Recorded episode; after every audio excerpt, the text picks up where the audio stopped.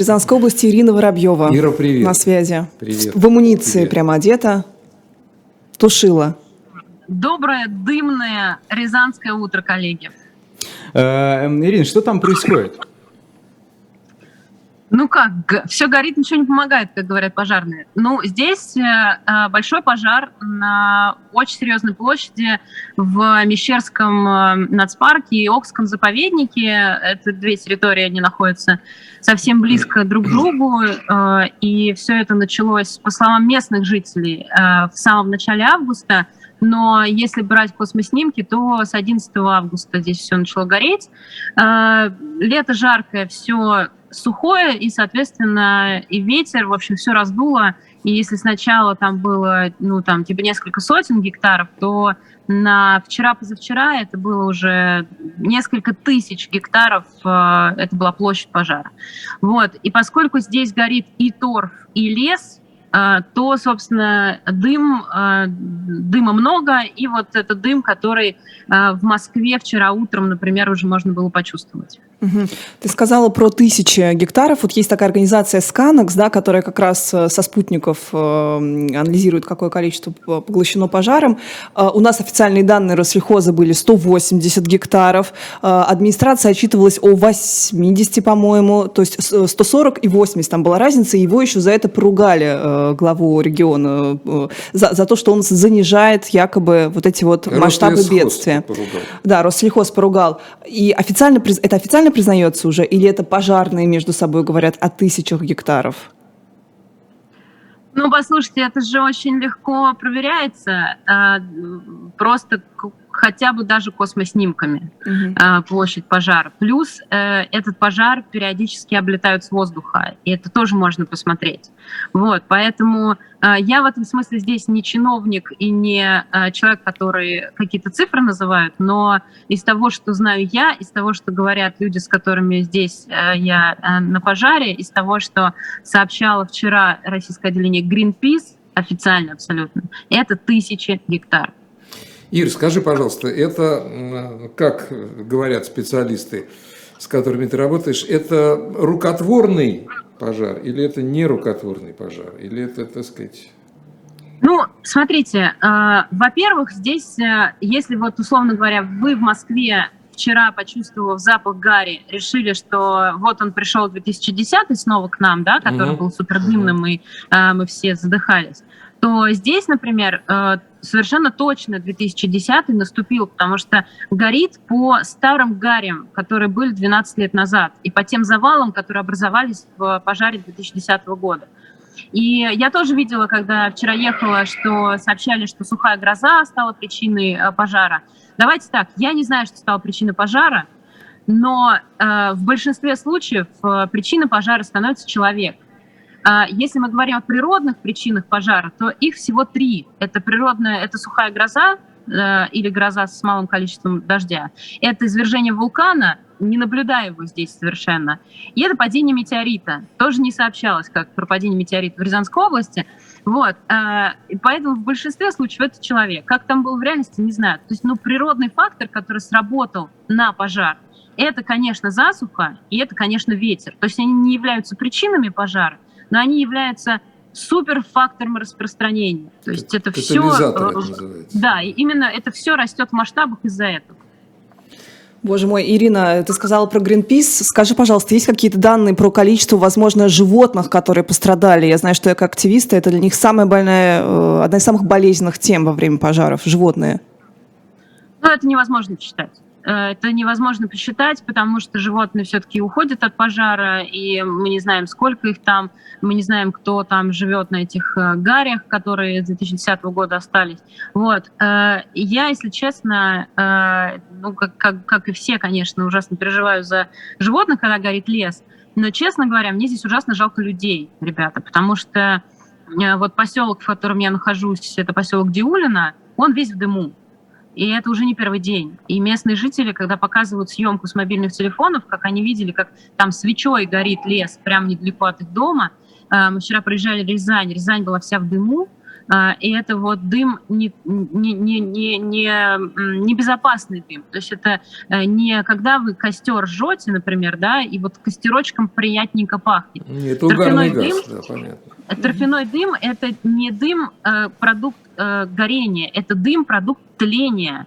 То есть там недосгоревшая органика вся это в дыму, и это вообще не полезно совершенно. Вот, поэтому мне, мне очень жалко людей, которые вынуждены жить mm-hmm. в этом дыму. Здесь много маленьких населенных пунктов, которые сейчас... Э, ну вот я сижу в населенном пункте и дышу дымом, как mm-hmm. и все они. Эвакуируют людей или как? Или они сами? А... Что, как, что, что происходит? А, нет, э, людей не эвакуируют. Здесь вот накануне а, а, значит, стояли по всему населенному пункту такие поливальные машины с пожарными рукавами на случай, если вдруг огонь дойдет до населенного пункта. И вообще здесь задача как бы защищать населенные пункты именно от огня. То есть, если mm-hmm. вдруг огонь дойдет. Вот, что касается дыма, ну, там обычные рекомендации и даются жителям, они сами решают, что называется, уезжать, не уезжать, но особенность этого конкретного пожара э, как раз э, не только в том, что горит э, и где горит, а в том, что когда дым дошел до Москвы, как вы, наверное, догадываетесь, этот пожар стал суперрезонансным. Угу.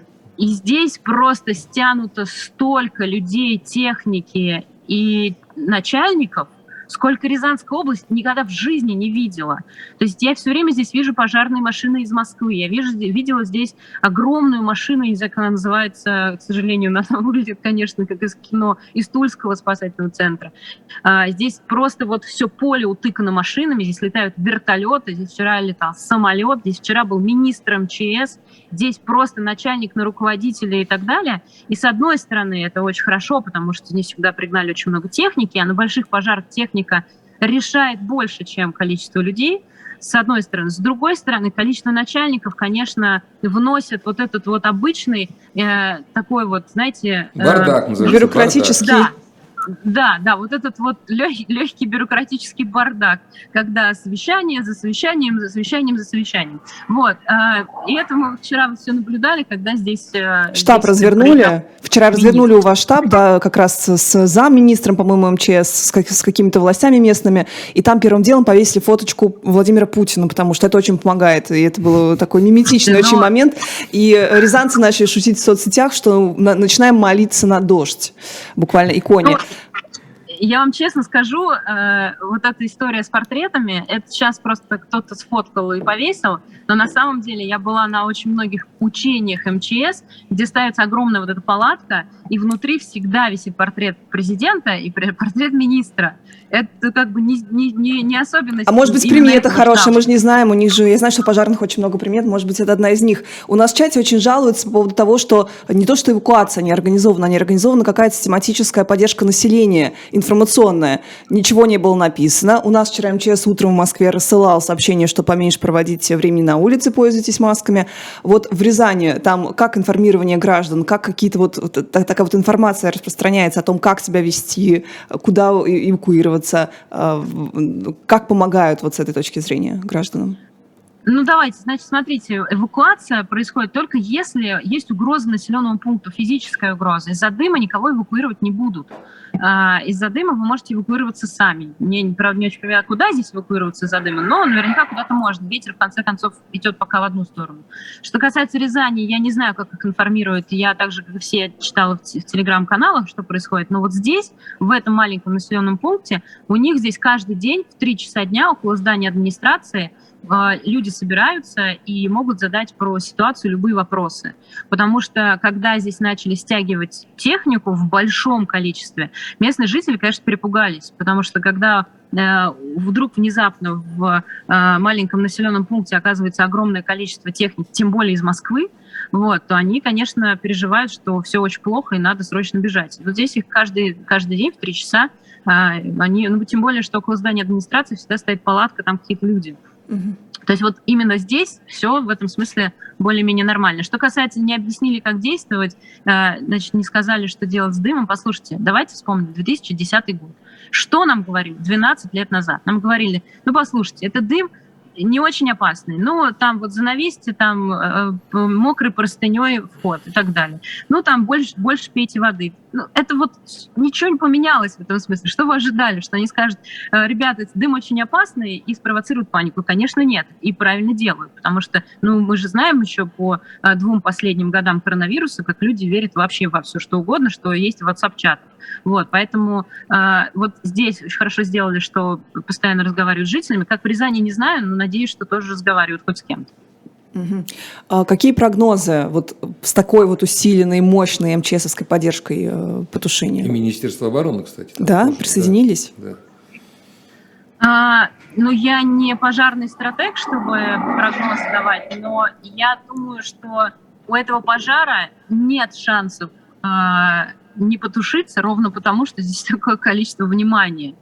То есть пока вот он не будет ликвидирован полностью, э, я думаю, что э, никто отсюда не уедет. Ну или, по крайней мере, тут же, понимаете, этот пожар, он еще очень такой, у него картинка еще разная. То есть у него один язык идет в одну сторону, другой язык в другую сторону. Там вода есть, здесь воды нет. Там, чтобы э, ну, с одной стороны пожара, чтобы его с ним справиться, нужно, например, пустить встречный пал, а, ему огонь навстречу, mm-hmm. да, где-то этого делать не надо, надо его встречать. Ну, то есть это все очень такая очень разная работа, здесь очень много техники работает, и это, в общем, а, очень большая удача. Я думаю, что пожар, конечно, потушат, потому что, повторюсь, исключительно из-за того, что к нему при, приковано сейчас такое количество внимания.